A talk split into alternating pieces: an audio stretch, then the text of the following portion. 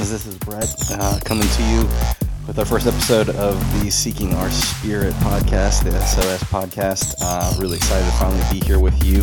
Have a great guest today. He is my uh, my former boss, my friend, my mentor, the Reverend Dr. Howard J. Hess. He's got a great story, and so I look forward to you being able to hear that. If you want to be on the show, contact us at seekingourspirit at gmail.com. Enjoy. All right, cool. So we're rolling. Okay. We're here. Um, like I was saying before we got started, I uh, I'm excited but nervous um, to finally be doing this. I think we've been talking about doing this for like Three months, maybe. oh man, like a year, A year, at least, yeah. like a long Well. time. Don't you think? There you go. Yeah. So we're like good grapes. We kind of age over. yeah, yeah, yeah. So I'm excited to do this because it's been sort of a, a, you know, a dream, I guess, but also, yeah, just a passion project idea I've had for a long time. And Yeah.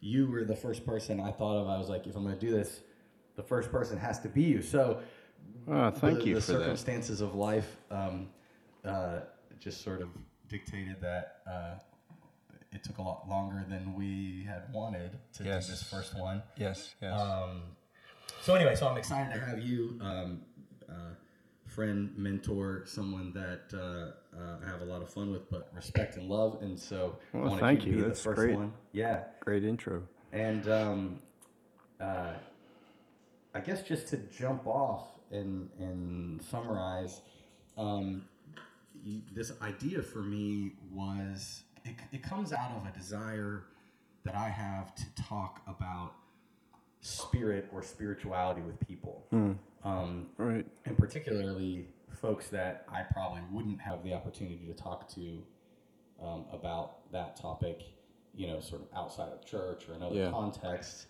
which obviously doesn't apply to us. But um, uh, so the thinking on my part is um, in the religious world or in the secular world, people use these terms of spirituality or spirit all the time. Yes, and they mean many different things by it. Right. Yeah. And I and I would um, I would argue that it's I would argue that it's the most important conversation or topic Yes. in our lives. Yes. And yet, depending on who you interact with and encounter, they're going to have a very different way of speaking about those words. Yes. Spirit and spirituality. Yes. So, so that that's sort of where this all came from. I just want to sit down with people and say and get at what do you mean when you say spirit or spirituality?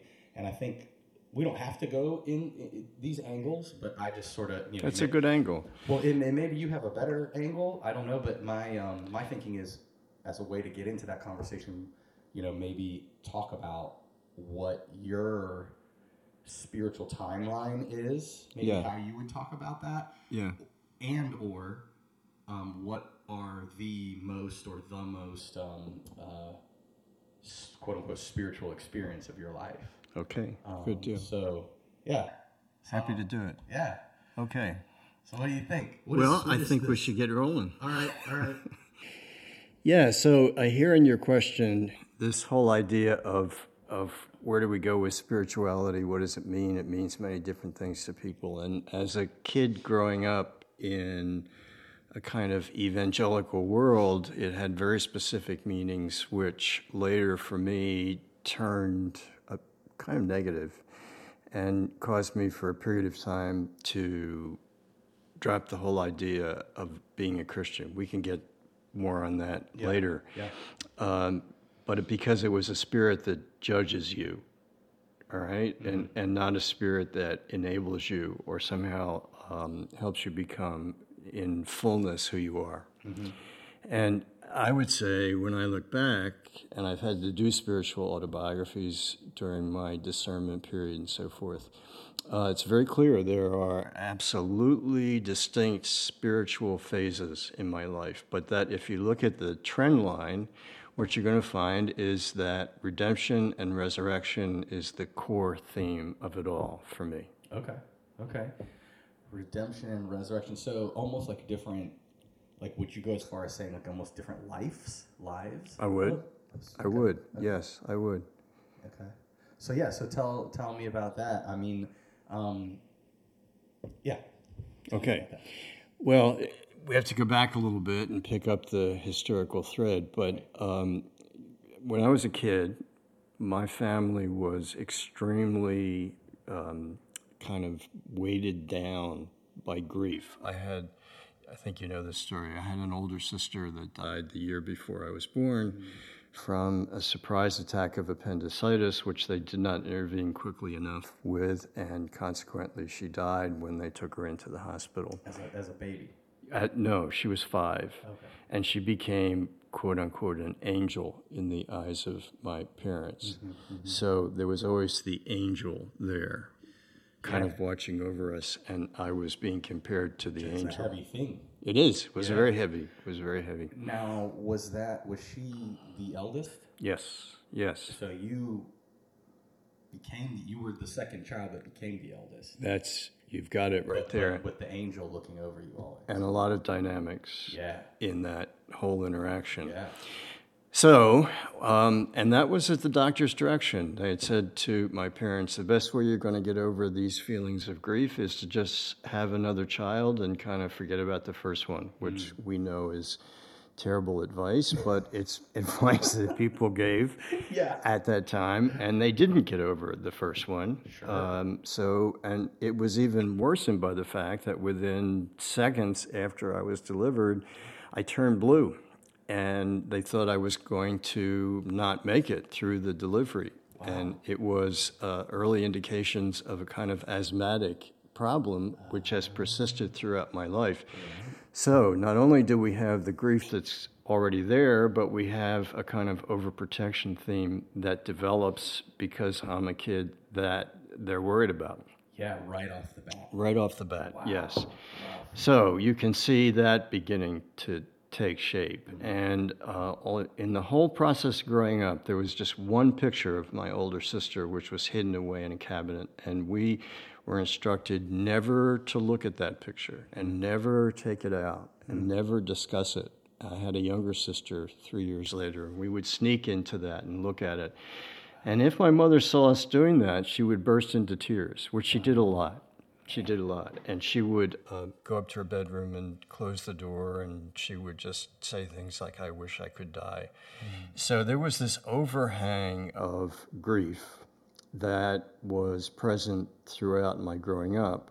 Yeah. Plus, an overhang of asthma, which made it very difficult for me to do physical things. Right. So, consequently, I'm the proverbial kid that when they're picking teams mm-hmm. during recess, mm-hmm.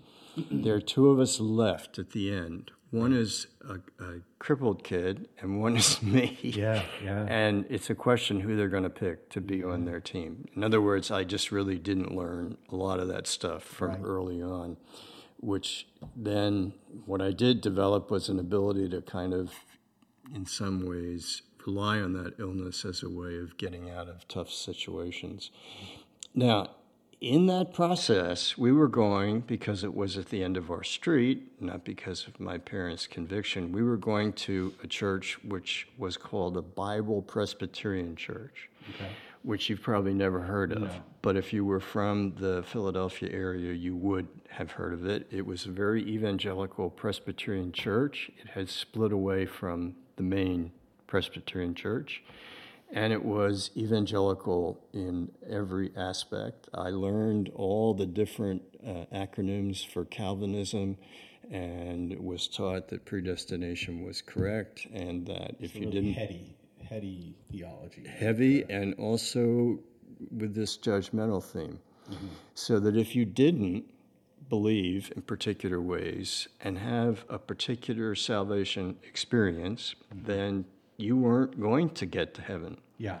And I that mean, was he- emphasized. Heady, though, like intellectual sort of theology. Yes, but not heavy with with bright people, if I can say that. Yeah. heavy heavy in a um, hmm, let me think it was it was heavy in terms of its multiple layers but it was not a thoughtful theology Okay. if that makes sense yeah. to you so i go and and am adopted really after my father's death, I was 13. He died of a heart attack. So here we have some more grief piling on. And this church essentially adopted me. They, they made me one of their own. They looked after me. And for that reason, and I was very grateful for that. It probably saved me from a lot of stuff. Yeah. Okay, now fast forward, I go to a place called Wheaton College, which you may have heard of. It's in Illinois, and it is a very good school, but also very evangelical in its basic roots. And in my class was Billy Graham's daughter. Um, primary largest group of students were Southern Baptists. And there I'd lost the protection of the church, and I was in the larger evangelical culture. And thus begins phase two. Now, phase two was affected by the fact that Wheaton is only a train ride away from Chicago. And I was a pretty protected kid.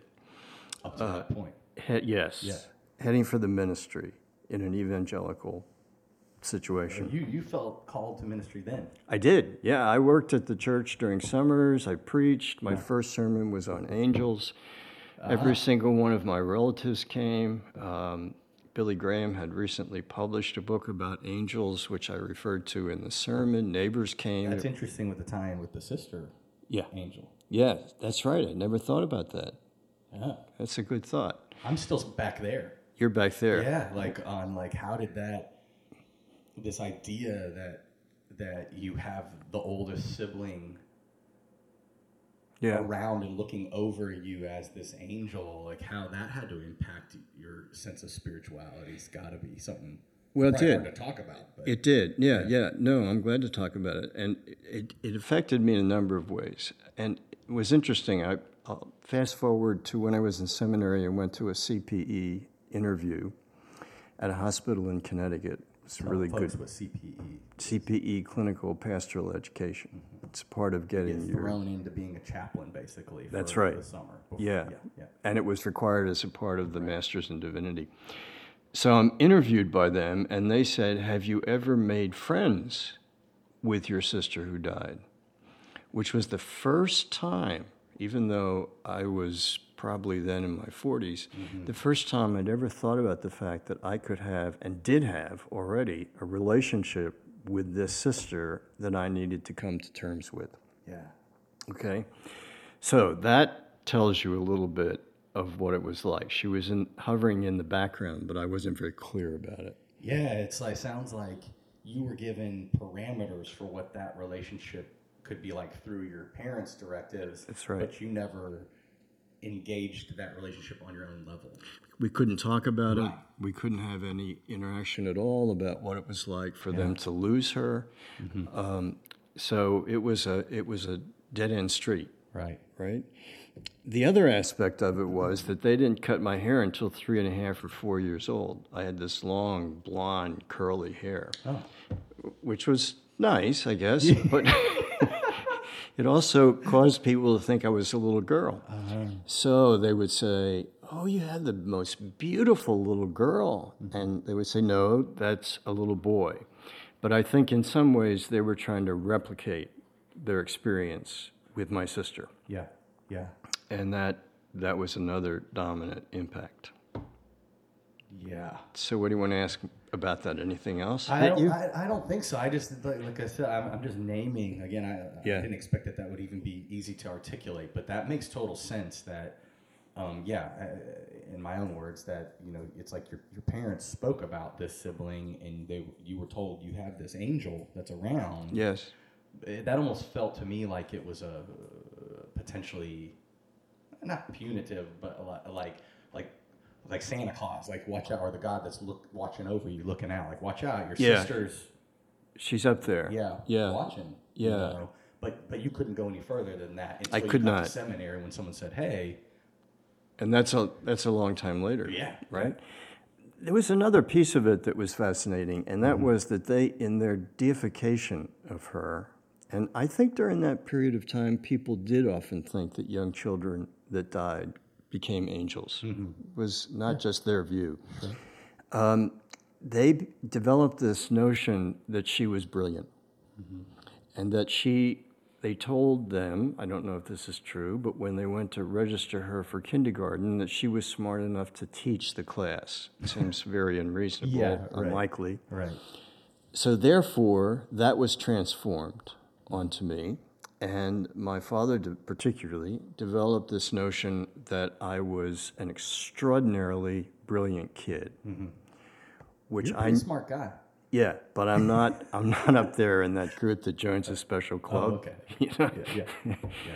In fact, in my testing for psychological testing for the priesthood, the psychologist said, You're really fortunate because your IQ is high, but it's not so high that you won't be able to relate to your practitioners, which is really kind of a weird compliment.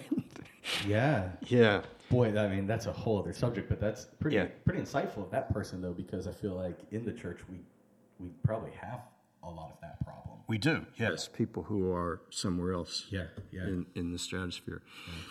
Yeah, so um, this notion of being brilliant was not borne out by actuality. Um, if I'm going into too much detail, just pull the cord. Um, um, my father wanted me to go to a Quaker school in Atlantic City. They have a lot of Quaker schools back in the Philadelphia area, and they're very good academically. And I went up for testing. They had a scholarship that they were offering.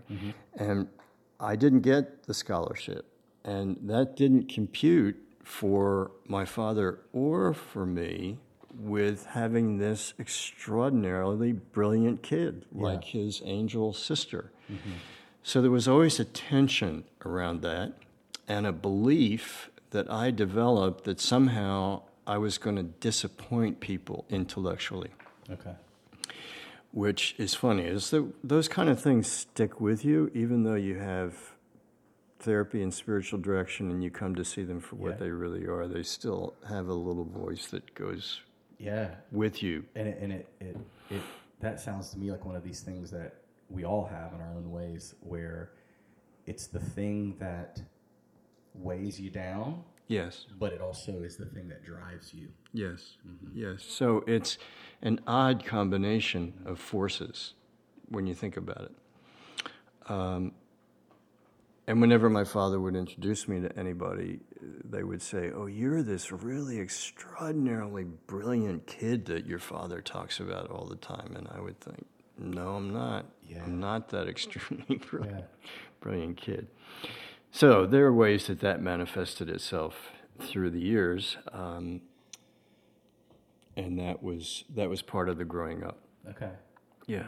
So, do you think? I mean, I'm, what I'm sort of hearing in this, I could be totally off, but do you think, in terms of, your relationship with this thing we call spirit and spirituality, God, do you think that those that mm, relationship, for lack of a better Right. term, that you had with this angel sister, right? Right. However, your parents told you you had to have that, your awareness of this person and then also the, those parental expectations that Yeah. were being projected onto you did that did you think those things then bled over to your idea of or understanding of of what spirit was Yeah. do you think your experience of, of spirit of spirituality was this entity that had these high expectations of you was watching you Yes. Well, and, and also in an evangelical setting, the Spirit does that. You know, the Spirit convicts you, particularly in Calvinistic theology, the Spirit convicts you of your error, of your sin. And I was taught that when you thought about doing something wrong and then did it, you were mm. committing two sins. One was the sin of thinking about it, of having it occur to you, and the other was the sin of actually doing it and you would be piling on all these sins. So you need to be really, really careful. wow Yeah. But I clamped onto that stuff mm-hmm. because this was my support community. right. And I think that- reinforcing. A lot of people come out of that oh, life experience where these these churches were their extended families. yeah. And then they get to the point where they begin to feel like the judging is hurtful to them, mm-hmm. and they drop out of any kind of religious organization, although they would claim that they're still very spiritual. Right, exactly. Yeah. Right? Reject all that. Yeah, and and you and I have had many conversations about that. Just the most common spiritual issue you see in people is dealing with that baggage. Yes. Yeah. Yeah, and I still see it all the time. I see it all the time. So okay, so you've got this um, in your timeline. You know, so you've got this this. Again, I'll just use that term. This spiritually heavy kind of, you know, idea of of what God is, of what spirituality is. Right. Um, the convicting, the pushing you to be better, the judging if you make a mistake. So what where does that sort of go? I you, now you sort of Yeah. talked a little bit about Chicago. Like, it, w- w- does that configure into Yeah, your big time. journey? In that, y- y- you know, I, I know you well enough uh, uh, to know that I think that that was probably a as you alluded to, you were so sheltered and protected. Right. That was a a, a, a life of its own Yes. where you probably really bucked the system and went free and Yeah, I did. I did. and it's going to be it would be interesting to hear then if you do buck the system and go free internally spiritually how you reconcile those Well, this is a fascinating kind of experience. And again, I think a lot of people have this. Uh-huh. When you buck the system, in my experience, in an evangelical culture, and I think there are a lot of positive things about the evangelical world, so I don't want to come off sounding like I'm judgmental of that entirely. But when you buck the system, there is a very clear outcome, and that is that you tend to get ejected outside the boundaries of the community. Mm-hmm. All right, the community is very embracing. If you are going along with the system and the rules thereof, but if you stray out of that, mm-hmm. then the community has to find a way to deal with you, either to bring you back or to send you away. Mm-hmm. So keep that in mind as I discover that there is a Chicago. yeah All right. what a good town Yes. So I'm at Wheaton, and I'm I'm really feeling kind of lost in many respects. I don't think I understood why, but I was. Mm-hmm. And I would say in my sophomore year, I discovered there was this whole world out there of excitement and forbidden things, mm-hmm. which I found that I was I was drawn towards. And so I would hitchhike into Chicago and stay there overnight. And I had a roommate, a really cool guy, who they who when they tried to figure out if I was in my bed because our house parents were missionaries and they would come and do bed checks because the word started to get out that I was coming back at 5:30 or 6 in the morning. not a typical college experience in that Yeah. yeah So um, he would put pillows under my my covers, and he would say, um, "He's asleep. yeah Let's, let's be quiet because we don't want to wake him up. He's had a hard day." And that worked very well yeah uh, until he dropped out of school, and and he and I both were dating African American women, which at that period of time was quite unusual. yeah Yeah. Um, and he eventually married that woman, and they've stayed together their whole lives. And um, I went on to marry somebody else, but Yeah, yeah. we had a really this good time. what, what time period So we're talking uh, because eventually they caught on at Wheaton that I was away so much, and they had all sorts of rules about what time girls had to be back into the dorm, but mm-hmm. none about what time boys had to be there. So they were a little bewildered by how to deal with this. Mm-hmm. And so what they did is uh, catch me on the fact that I had more chapel absences and lateness than was acceptable. You had to go uh-huh. to chapel every day. Uh-huh. And so they gave me the alternative in my senior year of either leaving, withdrawing, I'd get a partial tuition refund, or they were going to kick me out. Mm-hmm. Now I saw that coming, so that I, I knew I was pushing the limits Yeah. for a couple of years, and um, I don't I don't blame them for being who they were. They were very clear with me. They gave me a lot of chances along the way. yeah So uh, I leave Wheaton College before graduation. And Can I clarify? So, Yeah. the, the young lady you were dating was she from Chicago or was she from? she was very much from Chicago. Okay, right, yeah, yeah. she was a holiness from a holiness family in Chicago. She used to sing in her church. Got it. Okay. really very attractive woman. Although Peg, if you're listening to this, Peg is my wife. You're much more attractive than she was. Full lady Peg. Yeah, but we dated for for a period of years. Yeah. Um, the three of us. I just didn't wasn't sure of the dynamics if it was like city girlfriend versus if she was at Wheaton too. I wasn't. She would never have been at Right, Wheaton, nor would my roommate Mickey's wife Got been at Wheaton. They were from other worlds. Yeah. Yeah. Um, so This is what sixties. yes, Okay. which is not insignificant. Yeah. Because in Chicago you've got all of this stuff going on relative to protests and relative to in 68 the Democratic National Convention. Uh-huh. So I go to Chicago. I go and live in Chicago and get a job in the war on poverty. And at this point I'm done with Christianity. I'm really truly done with it. Yeah. Because it's Christianity to me was was signified by what Wheaton College was like Okay. and that judgmental experience. And so, let me ask. Yeah. Did that also mean you were done with spirituality?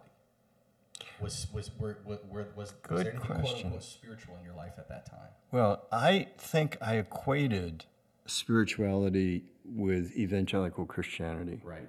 in my own th- thinking. Yeah. You know, I, I don't think I was clear enough or far enough along Mm-hmm. to differentiate between the two until much later. Mm-hmm.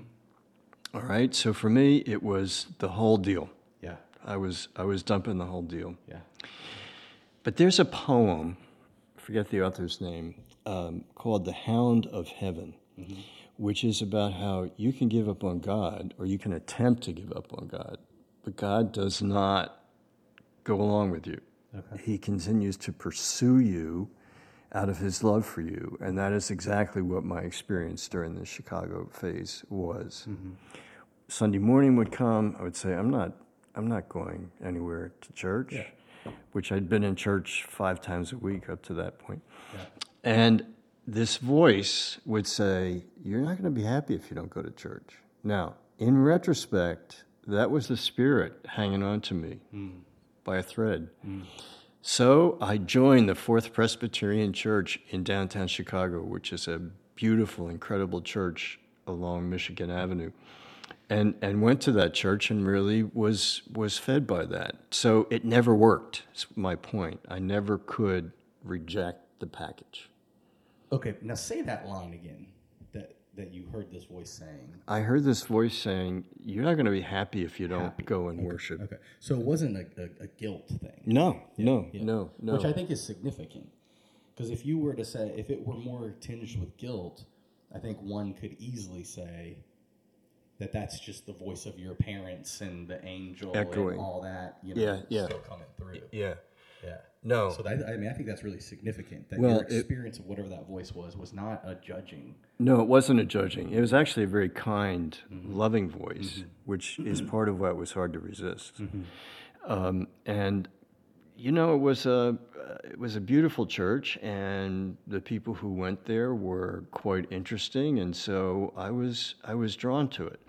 Now, part of the history here, I go back just a second, is that my father, because of the depression, had to drop out of law school. Mm-hmm. He was a very bright man, but never was able to do professional work. Mm-hmm. Consequently, I was to fulfill his dream of being a lawyer or something like that. And he was very drawn to classes that were um, higher classes than we were in. Mm-hmm.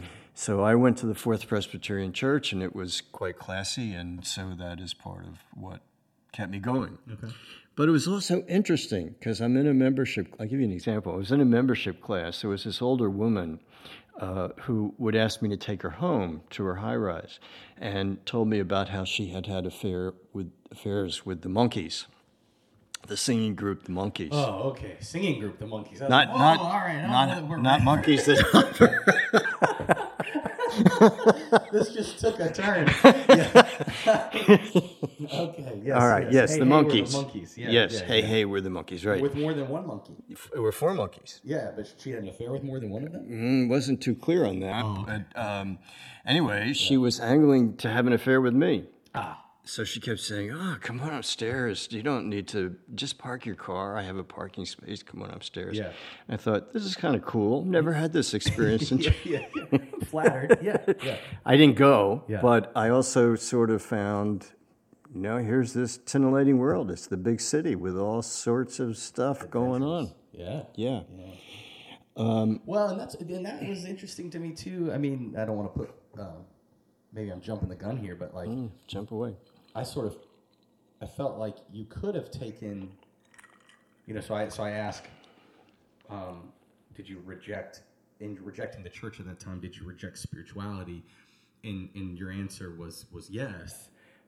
But I, I felt like another angle that it could have taken. Yeah. I, I guess I'm asking if this is if, uh, real at all. Is that those, in some way, I think people in, in a moment like that could see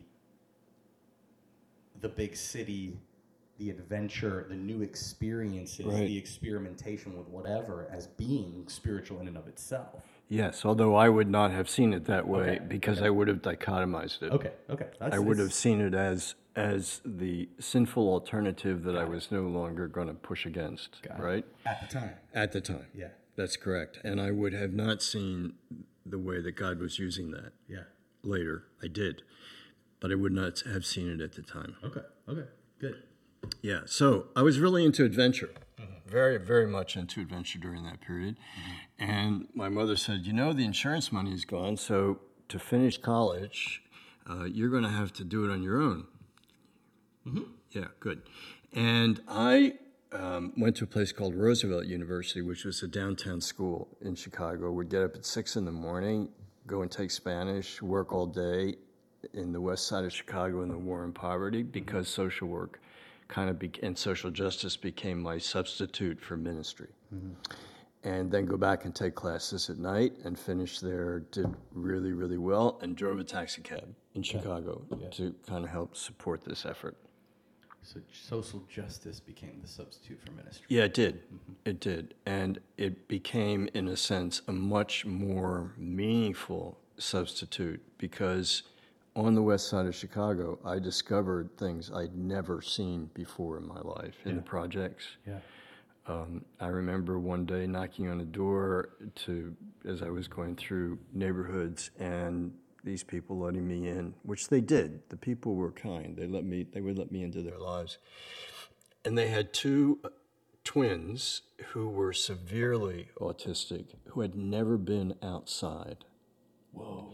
Now, most of the African American population was from Mississippi or Louisiana, and the big city had, was a tough place Yeah. for them, and they were afraid the kids were going to be taken away. Different world.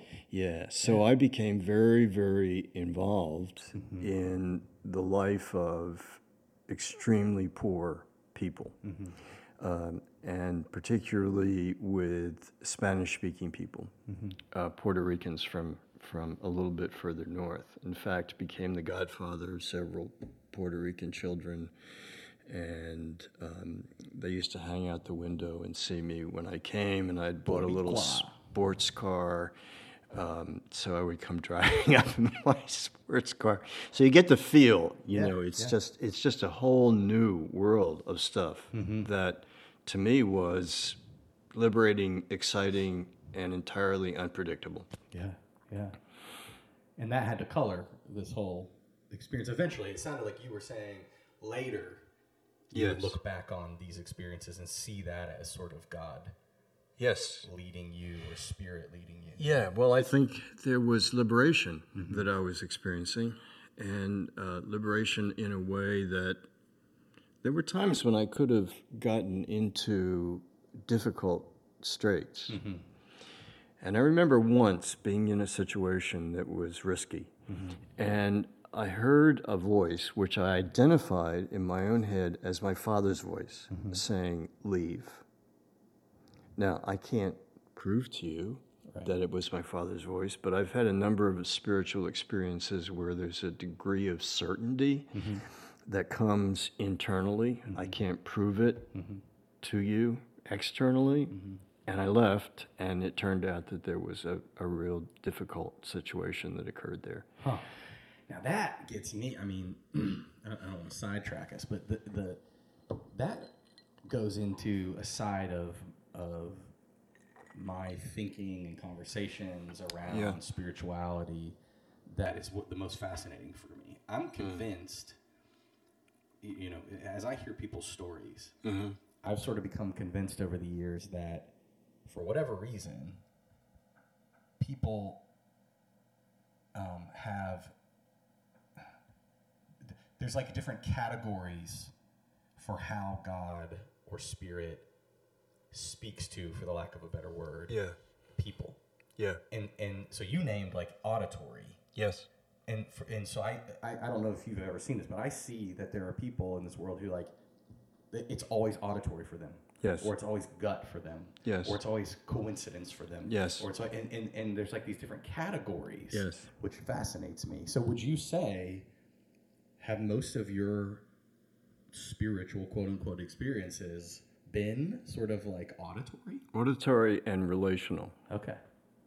Yeah, That's fascinating to me. in the sense mm-hmm. that, and that's how I view the way the Spirit and I work together, um, because the Spirit will reveal things to me at a certain point, and at points before the revelation, I have learned I need to be quiet and wait, and will be revealed. And it is revealed at a time now I know this is jumping way ahead, but but many things are revealed by the Spirit at a time when I'm able to integrate them. You gotta be ready to hear them or receive them. That's right. Yeah. That's yeah. right. And maybe the up- can you just back up and say what you said again? yeah that that the Spirit and I are in a relationship mm-hmm. together, and that the Spirit speaks to me in terms of certain kind of revelations and and suggestions and direction, but I sometimes have to wait. For that. So I might have a challenge that I'm facing, and I'm eager to get an answer mm-hmm. to work it out. Mm-hmm. But the answer doesn't come for a while. Yeah, yeah. It comes when I believe the Spirit believes I'm ready to hear the answer. Okay. Good. Okay. Yeah. So Uh, that's a, there's a lot of meat there. That's good. That's good. Um, okay. Well, so and you've named some of those. I feel like Yeah. already. yeah, So okay. So what next? So you so you're having these adventures, yeah, these completely new experiences in Chicago and in other places, and Right. and you are experiencing that as like sort of bucking your background in, in religion and spirituality. I'm free now. You know. But but it Yeah. sounds like in retrospect that is spirit sort of guiding you. well, and protecting. That was mm-hmm. the other piece of it. I'll give you an believe part, right? is an as an example of that. yeah. You you heard it as your father, but that was That was that's that, an example of protecting. Yes. Yeah. And another example would be there were some dangerous situations I got involved in driving a cab. Oh yeah, I bet. I remember uh, one night around Grant Park picking up, this guy was hailing a cab, and I picked him up, and he said, Hang on a minute. And he went and, and dragged out a really bloody, he was a big guy, call him the bloody little guy, from the, from the bushes. And he brings them over, and they give me this address way on the south side mm-hmm. of Chicago. So I take them, and we get to the little guy's house, and the big guy gets out, and the little guy says, Run for your life, he's going to kill you. To you? To me, the cab driver, yeah, just run for your life. And all I could think of was, this is a $30 fare. I don't, Yeah. I don't want to lose this fare, you know. But I, but it's bravado, right? yeah. Because the the only smart thing would have been to leave. of course. So I wait, and the dude comes back down. The big guy. The big guy. Yeah. He comes back down and he gets into the cab and he says, "Take me to the nearest underpass." Way on the south side of Chicago, in an area nobody would look for me. And I thought, "This is it, man. I'm. This is the end." Yeah. I was really stupid. Anyway, I took him to the nearest underpass. He paid the fare, got out, and ran away. He didn't tip me. Interesting. He did not tip me, which I thought was rude. What a bastard. What? Okay. All right. So, but I look back that, that my idea there was the protection element. Yeah, yeah. That that there were times, no question, hands down, that I believe that God was protecting me from my own mm-hmm. kind of sense of fascination with the unknown and the risky and all that. Yeah. Wow, boy, and that just. What the hell was going on there? Like, you want to know that story, right? Like, what was going on between these two guys, and what you know? Yeah, yeah. Well, and you know, I have no idea. Yeah, they right. didn't talk to each other in the back seat. All I know is I imagined that the big guy went back to the little guy's house because the underpass was not far, and I thought, wow, there's some ending I'll never know to that story.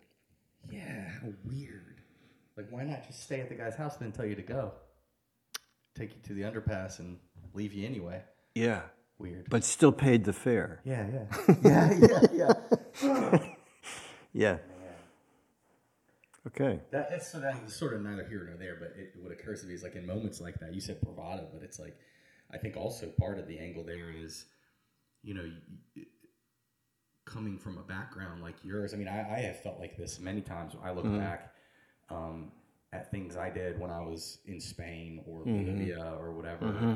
that I grew up in in such a and, and I was a wild kid. I mean, I had lots of experiences, but I still. It, West Knoxville is very safe and sheltered, Yeah. and um, so part of it, I think, is that is like you. I couldn't even imagine Well, I that think that would be that bad, yeah, you know, Yeah, be and- that dangerous. and and I don't think probably I could either. Yeah, in the full sense of the word Right. until I could retrospectively look back on this yeah, and then period. like, wow, I could have died. Yeah, Right. Yeah, Right. yeah, I got some moments like that. You know, in fact, you've you've preached about one of them, at least with a friend in Bolivia, where, as I remember, a young child called a guy to come over Yeah, in a in an area that was dangerous yeah, and protected him in some way. Mm-hmm, Yeah. yeah, yeah, yeah. Crazy stuff. Yeah. Well, mine are just like mine are not as entertaining as, that story, but just just stupid stuff of even like walking down. It has nothing to do with what we're talking about now, but walking down, um, walking in Madrid, home Yeah. from a bar at three in the morning by myself for miles. You know? Yeah, yeah, It's like, yeah. why would you? Why would you do that? Yes. But, right. Yeah. So okay, so you, you Chicago, all that. Anything else there? Um, and, and then Well, do you wanna go to one other step? thing, and that is that here's where God's coming in again, in in my view. Um, I got straight A's at Roosevelt. Mm-hmm. I had not gotten straight A's at Wheaton, except in sociology and courses like that. Mm-hmm. And so, um, when I graduated from Roosevelt, I applied to the University of Chicago to get a master's degree Mm-hmm. in social work. They only took the Roosevelt grades Oh, and admitted me with a complete scholarship for two years, huh. totally paid for. So uh, when I look back on that, and I think, okay, and this is something that I've talked about with many people. Um, things that we think of as disastrous or negative in their in their impact, in some ways, may show aspects of God's redemption. And so I would have never probably even gotten into the University of Chicago with Wheaton grades, Yeah. and certainly not gotten a complete scholarship. Yeah. Yeah. Yeah, that's yeah, that's for sure. Yeah, well, and again, what a beautiful um, uh, counter, I guess, to in your experience of that. Which again sounds like it was much more, you know, retrospective. Yes. But what a beautiful counter to the original image of spirit God Yes. that you were raised with. Yes. 'cause- so it's evolving. Yeah, yeah, The, the image is evolving yeah. in a way I don't know that I could fully put into words, Right. but I knew it was evolving, mm-hmm. and and one of the ways I knew it is that every time I went into a bookstore, I would always go to the section on spirituality and religion and so forth, mm-hmm. even when I was studying other things. Mm-hmm. And I went in to look for something in the area I was studying. That was always where I was drawn. Gravitated, yeah. Yeah, yeah. Cool. Okay. All right. So there's Chicago. Yeah. And then go to the University of Chicago, and that's where I meet my wife, mm-hmm. who is um, been an incredibly, who you know, been incredibly stabilizing in my life, and is really wise. She's smart, but she's also very, very wise. Solid human being for sure. Yes. And so she saw some of the stuff that was going on in my life, and she called it. Um, I'll give you an example. The doctor hate had when people call it. well, and they're right. Yeah. Particularly when they're right, right? But again, this is, I think, God coming into the picture through the presence of another person. Yeah. During the time in Chicago, a doctor had, for weight control, had given me Dexedrine, which is a amphetamine, and I took that, and it really gave me energy to go 24 hours a day with everything that I was doing. And eventually I ran out of sources to get that because the doctor said you have to stop. But I thought, well, I can't do what I'm doing without that, which was a falsehood.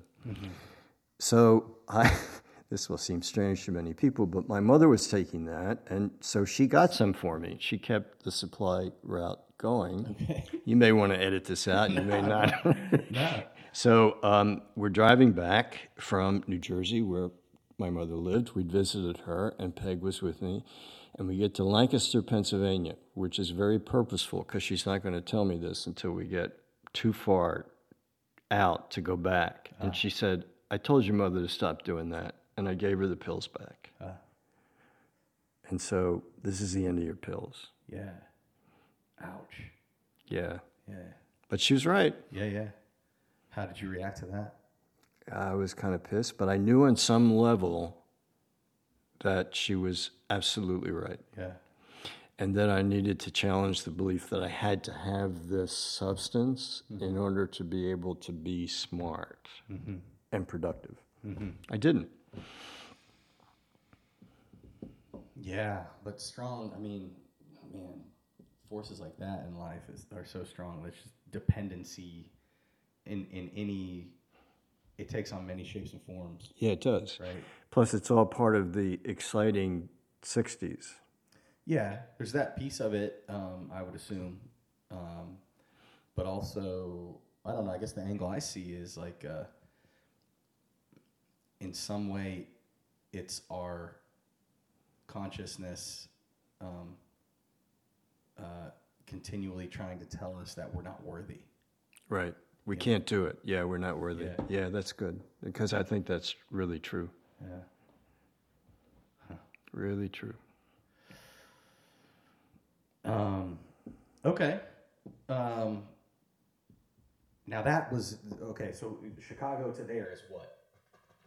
Well, we got married in 1970, so that was the, the end of the era of the 60s, um, and moving on into another phase of life, Yeah. essentially. Yeah. Okay.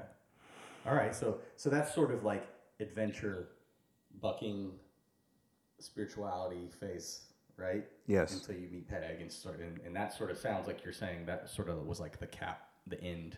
was- Yes, but in, in another way, it wasn't, and I think she'd be okay with my sharing this. That she had been previously married, mm-hmm. and her, her father was a Methodist minister uh-huh. Who believed that when you're married, you should never get divorced. So um, she was very unhappy with her husband, and she left him. And we hooked up and got together, and um, that was quite negative for her family and for my family as well. So I was still bucking the system. Okay.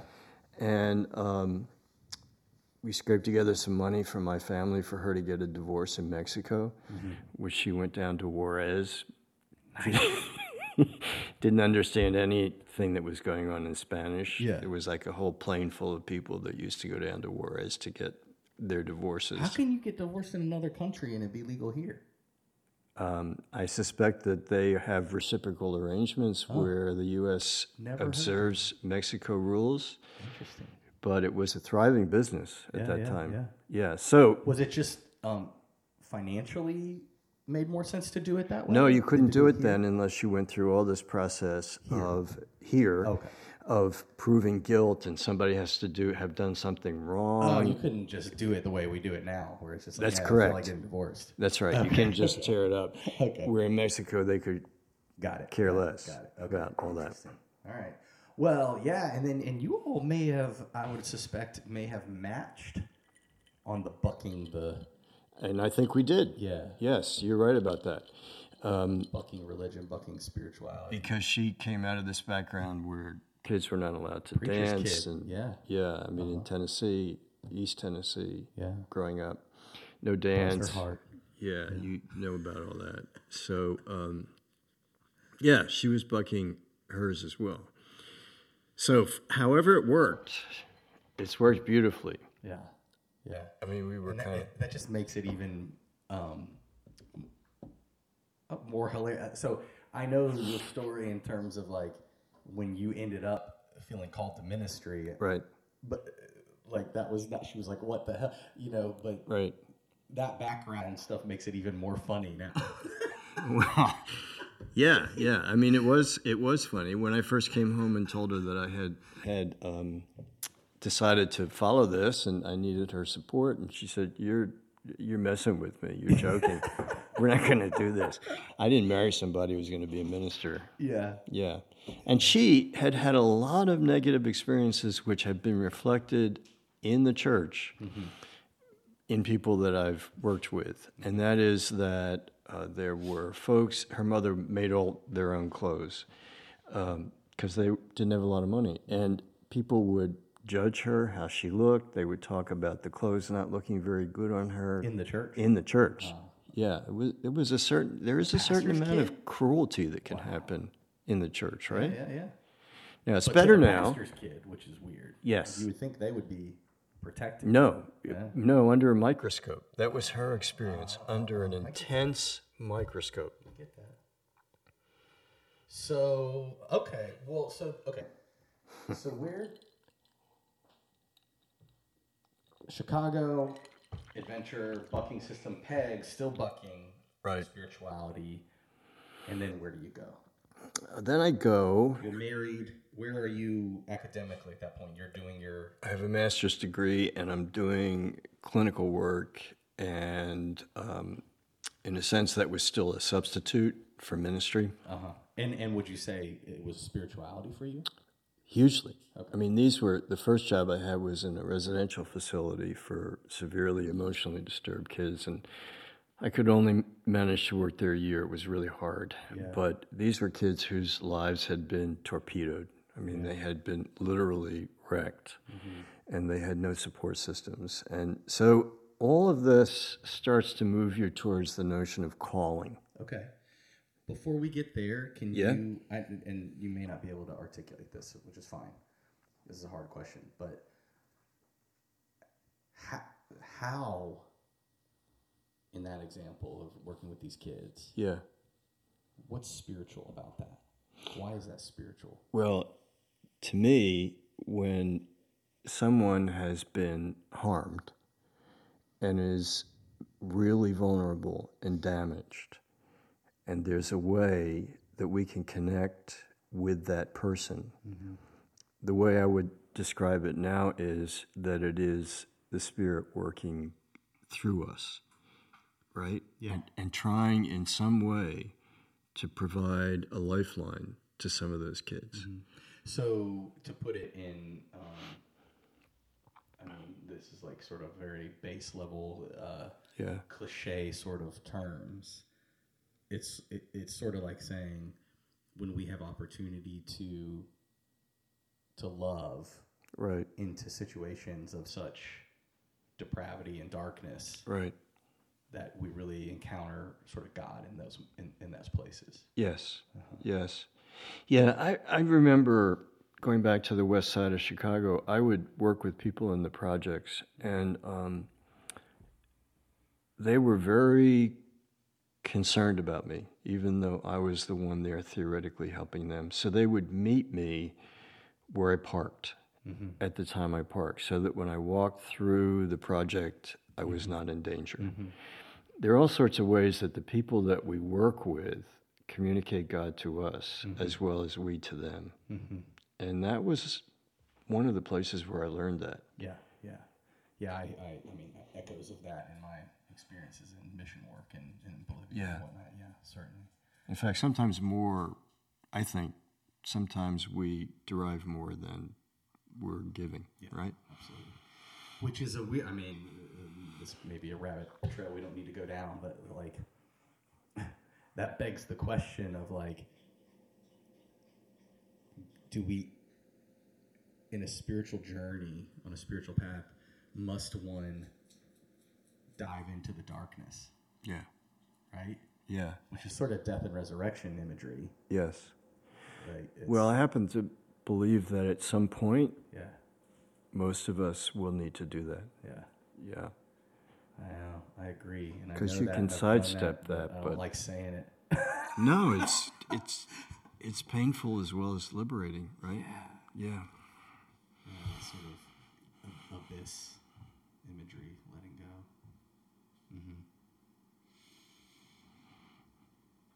Okay. Yeah. So, all right. So wrapping. So you.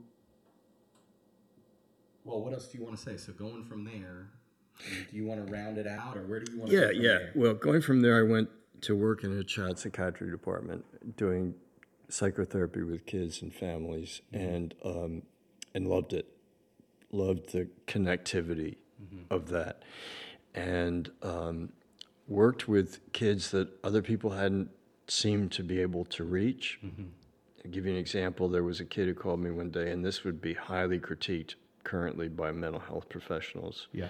So, everybody who might be listening to this, I'm not suggesting you do this. Right. Right. Right. So, this, this kid who really trusted me um, called me one day and said, I have a rifle loaded and I have it pointed at a schoolyard in Evanston, and I need you to come and get this rifle. And if you if you divulge where I am, I'll start shooting.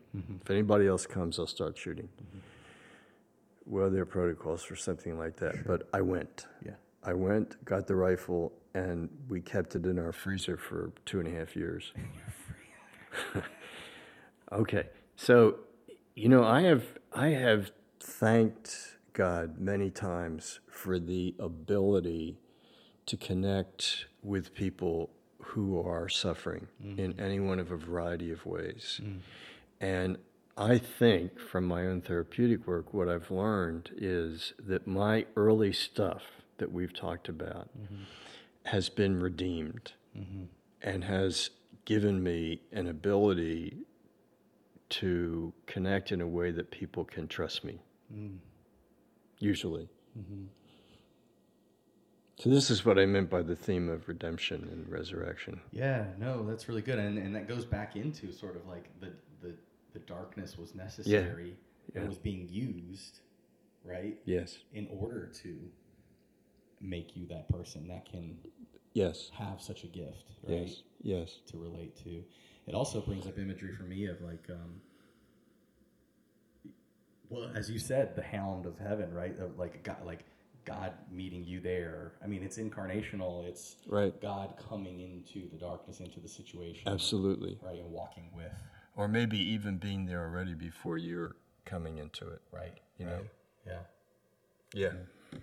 Yeah, that's beautiful. So, um, okay, so you, you know, so from there, and I, I mean, and and there's, I, I know you're talking about like, we could hang out in any of these moments and talk. Yeah, we could. about them. So We could. You know, I don't know where your energy is or where you want to go next, but uh, that's a life, right? Right? What what happens there? I mean, do you would you? Are, is there another chapter you would go into there, or do you go from there really? Yeah, like, well, I think that there was a all that stuff? natural evolution in that. Um, a private practice of psychotherapy, getting a doctorate in social work at the University of Alabama, which was one weird shift from Chicago. I bet. Yeah, um, Jesus left Chicago. yeah, stories about that.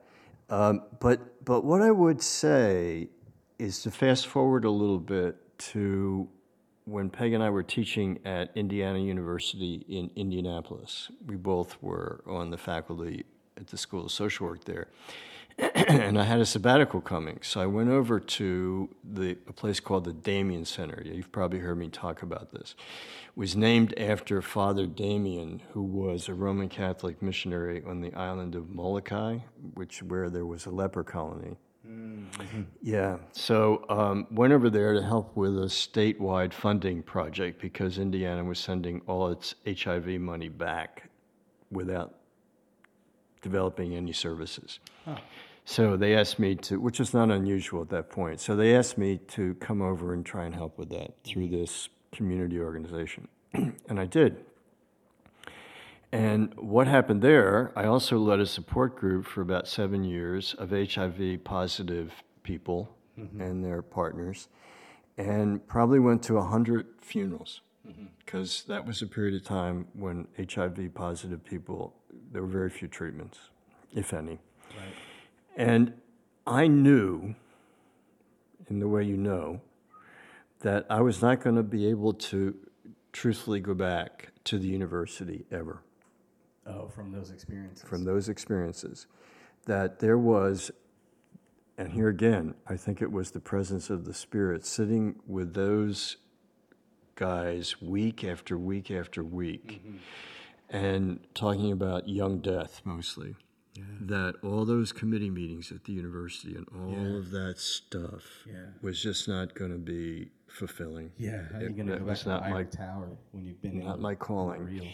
So I um, went on leave to work at the state health department to get their funding lined up, and it worked very, very well. But it, that was when I had my call to the priesthood. That was my initial call. The center was run by the Episcopal Church. It was the only church in the city that would touch it. Mm-hmm. None of the other churches would be involved at that mm-hmm. point. And there was a priest there since deceased, who gave me a prayer book, which I thought was one of the oddest gifts I'd ever received, yeah. with my name engraved on the front. I had no idea what this was. Such an Episcopal move. Yeah, and I'd never been in an Episcopal church before. My parents saw that as quasi Catholicism and were yeah heathen yeah right. Mm-hmm. So he every week would say, "Well, this is the church. I think it would be good for you to visit this week." And then on Monday or Tuesday, he'd say, "Did you go there? How did you like it?" And I thought, "Well, this is really a good guy, so I'm going to kind of work along with this." And in that experience mm-hmm. at the Damien Center, I discovered the Episcopal Church, and in discovering the Episcopal Church, I, I before too long discovered my vocational call back into ministry. So we've got a circle here that covers all those years that we've been talking about. Mm-hmm. It's the same call, but it's refined and reshaped. Yeah. yeah. Which was cool. Yeah, really cool. Um, I'm trying to tie all that together. I mean, yeah, circle.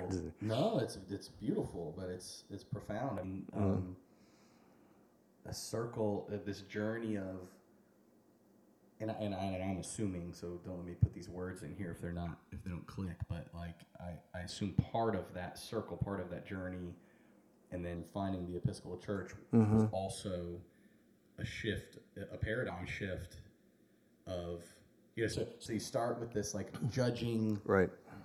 Spirit, God, whatever spirituality, right. critical, and then you you buck that, right? And and and you walk in the darkness and really find love there, find God there. Right. And yeah, then sort of through that darkness, then and then you find this other sort of flavor yes. of religion that um, that is quite different from the incredibly one, different that you that you were brought up in. Incredibly different. And it sort of like in a way can sort of welcome welcome you back into. I don't know. Yeah, no, no, you you've analyzed it well. Um, I'll give you an example of how that sort of occurred in the concrete. Peg had also always been told the Episcopal Church was like the Catholic Church, so don't go. So for a long time, she wouldn't go with me.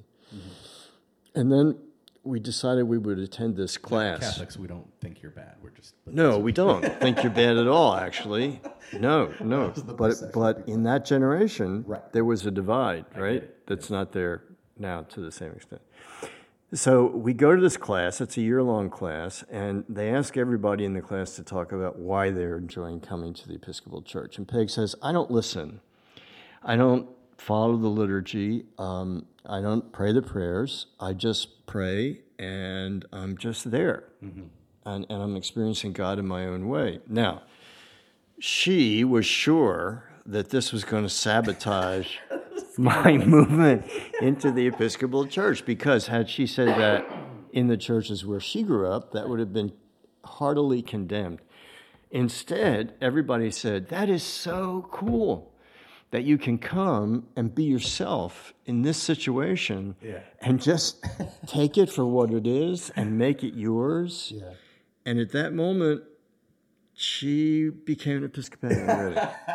but I also, in seeing that, thought, this is where we belong. Yeah. It's safe. We don't have to fit into any particular mold in order to be included in this community. Yeah. Yeah. That's awesome. Yeah. That really is, you know, I mean, I just am in, um, struck by I, don't know, just the, the, the, flavor of the whole story, right? Like, mm. um, what what you just said there, in some ways, is the same. It is very similar to a lot of stories you get mm-hmm. from people who come from another denomination yes, it is. to the Episcopal Church, but. Um, but having that entire journey background makes it so much more powerful. Right, right, know? right, right. And that's really, really awesome. Um, okay, so awesome, beautiful. Um, I love this. What and I know that I mean we could do probably a second episode of just like talking ministry and priesthood. We could. Um, we could. M- maybe sort of as as just kind of a uh, a last thing. Yeah. What um, and unless you want to go down that right now, but like, can you name? Unless it was one of the stories you already told. Yeah do you have like this is the most quote unquote spiritual yeah experience I've ever had in my life? Yeah, yeah. There are. There's one that stands out, um, and I think you've probably heard me preach about it or talk about it. Um, for those of you that are Episcopalians, know that priests can have something called a credo experience, where you go away for retreat. It's roughly a week long, and I was on that retreat in Florida at the diocesan camp in Middle Florida. And I was sitting during a break time at the far end of a lake at the middle of that camp. And there's a huge white cross at the other end that reflects in the water. And I was in a church at that time. This is some years later. I was in a church that um, where there were a lot of issues. Mm. And I was struggling with being there. Um, my first experience in a church had been extraordinary in Aiken, South Carolina. But this experience was very, very challenging, very difficult. So I'm praying and I'm saying, um, God, what are you doing here? Mm-hmm. You know, I learned along the way it's okay to pray like the prophets. You just can challenge and ask whatever questions you want to ask. Yeah. You don't always have to say nice things to God. What are you doing here? This is not working. This is really not working.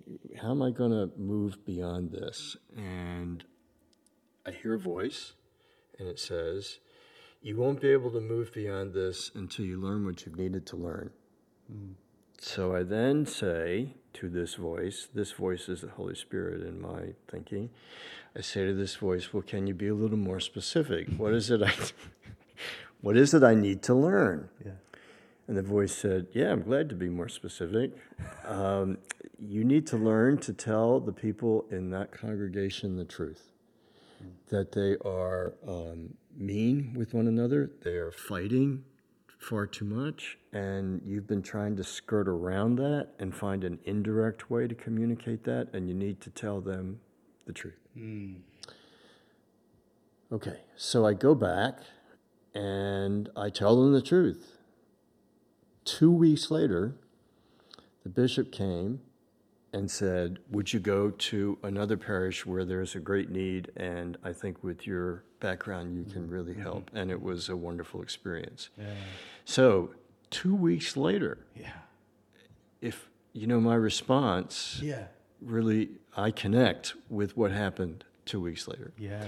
there was another piece of that retreat that was pretty fascinating. I was talking in a spiritual direction, and I'll, I'll go over this with due speed. No, you're good. Um, with a priest from Vermont about some of what my struggles were in ministry, which was built into this program. And he said, he said, now I know something. I've never known it before. And I thought, what's he talking about?